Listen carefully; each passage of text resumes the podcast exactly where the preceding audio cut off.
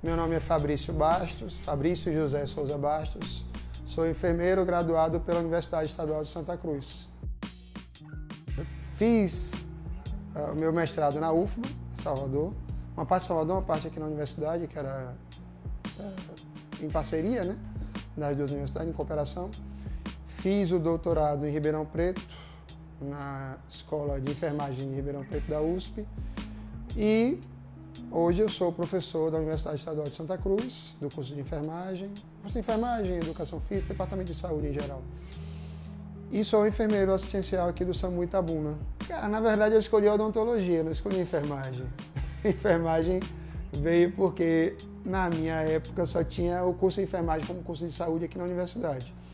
Mas eu pensava em odontologia porque no meu pensamento na época né? Eu poderia trabalhar na área de saúde, poderia ter meu rendimento e teria meus finais de semana, meus feriados, etc.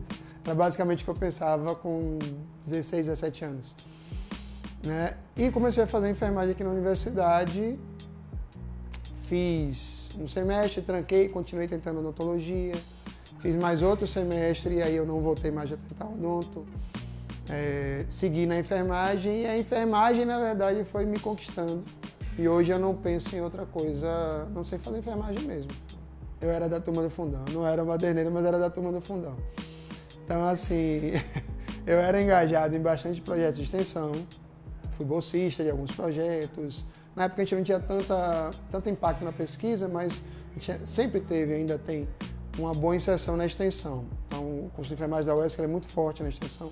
E na época eu participava bastante. Cheguei a participar de laboratório de parasitologia, de unidade intermediária, que era uma unidade que funcionava no Hospital Calixto Midledge, uh, onde a gente conseguia fazer todo o processo de enfermagem como ele tem que ser, como ele deve ser. Cheguei a representar a universidade no time de natação, etc. Então, eu era da turma do fundo, mas era da turma do fundo que estudava. A enfermagem clínica chamava muita atenção por conta da necessidade de raciocínio. É, a gente pensava muito que quando você passa por fisiologia, passa por anatomia. Você não consegue, às vezes, bioquímica, por exemplo, as matérias básicas, nem sempre você consegue linkar as coisas, como é que isso vai funcionar na vida de um profissional de saúde, por exemplo, no profissional de enfermagem. Mas quando você chega em clínica, você é naturalmente levado a raciocinar clinicamente, aí você começa a resgatar e tem que estudar, né? É, as informações sobre a fisiologia do paciente, a fisiopatologia que você tinha esquecido, como funciona o organismo, as estruturas anatômicas, os acidentes anatômicos e como isso tem relação com a, a patogenia que aquele paciente está vivendo naquele momento. É, eu não, não consigo pensar de outra forma hoje em enfermagem como que a clínica não seja soberana. Depois de clínica, emergência. A emergência é uma cachaça que eu venho bebendo desde a graduação e não parei mais. Da, da própria área de clínica, é, Maridalva Penteado, hoje, recentemente se aposentou na universidade. Rosiane Montargil, que foi minha professora, fantástica. Uma referência não só de professora de clínica, mas de enfermeira, de postura de enfermeira, postura profissional. Né? E engraçado que a gente é aluno, a gente falar para ela, ah, a gente quer ser como você como crescer não faz mais do que sua obrigação.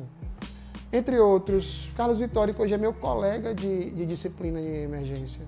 Né? O professor Vitória que foi quem apresentou a gente a área de risco de emergência. Del Rosário, que foi enfermeira da UTI daqui do Calixto, também foi uma referência muito grande. Meu primeiro emprego foi no pronto-socorro do Hospital de Base, na unidade de emergência do Hospital de Base. Né?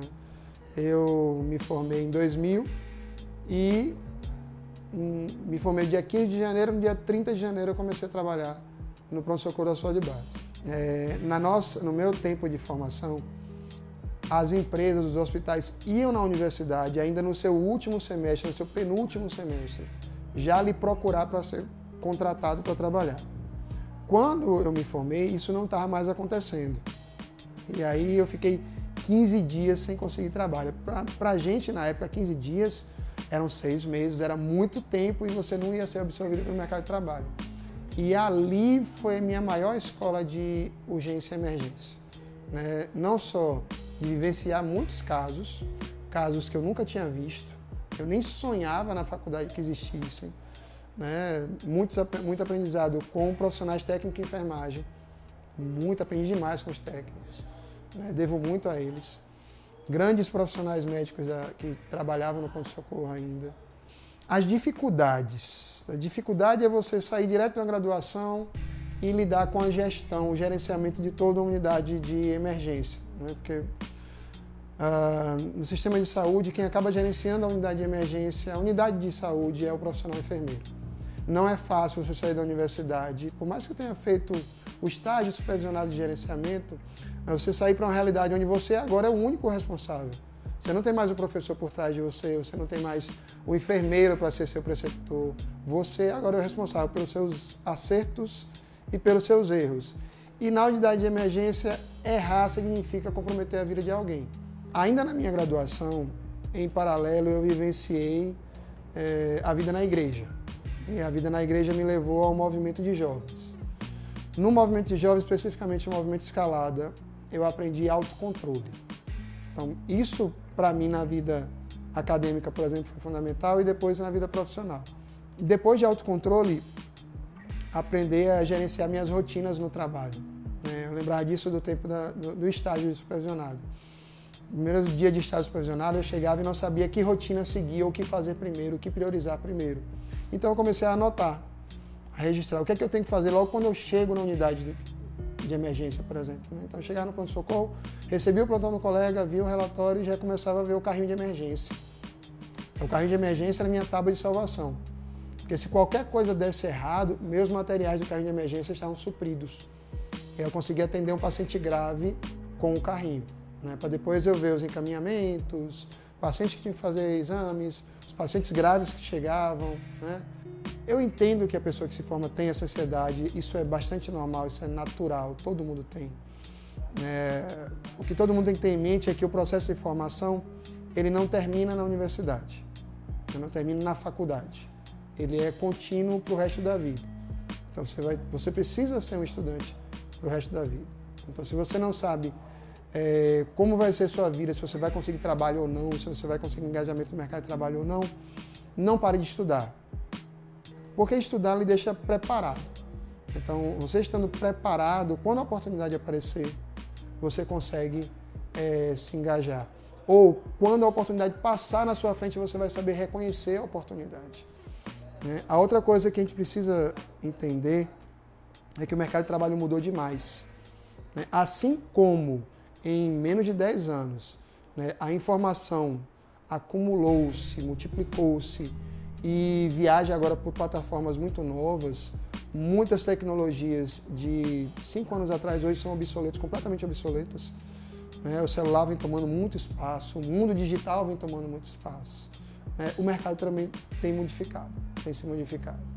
Né? Então, o pessoal que forma enfermagem pensa muito em trabalhar em hospital, pensava mais, hoje pensa menos e trabalhar em algum tipo de concurso, se engajar em algum tipo de concurso que vai levar ele a uma prefeitura, ou a um governo estadual, ou a uma empresa pública, geralmente.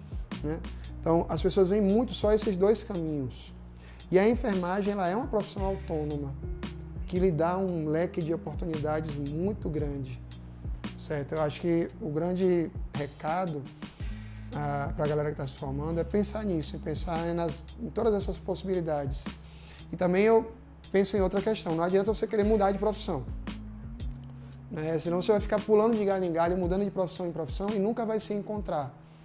Né? Você precisa encontrar, ou na enfermagem, ou seja, na profissão que realmente faça seu coração cantar, né? aquilo que lhe, lhe traz realização aquilo que te traz realização. Então, enquanto você não encontrar realização naquilo que você faz, você não vai se sentir bem em profissão nenhuma. Né? Eu encontrei minha realização em enfermagem, graças a Deus. Depois que eu fiz enfermagem, minhas duas irmãs fizeram enfermagem.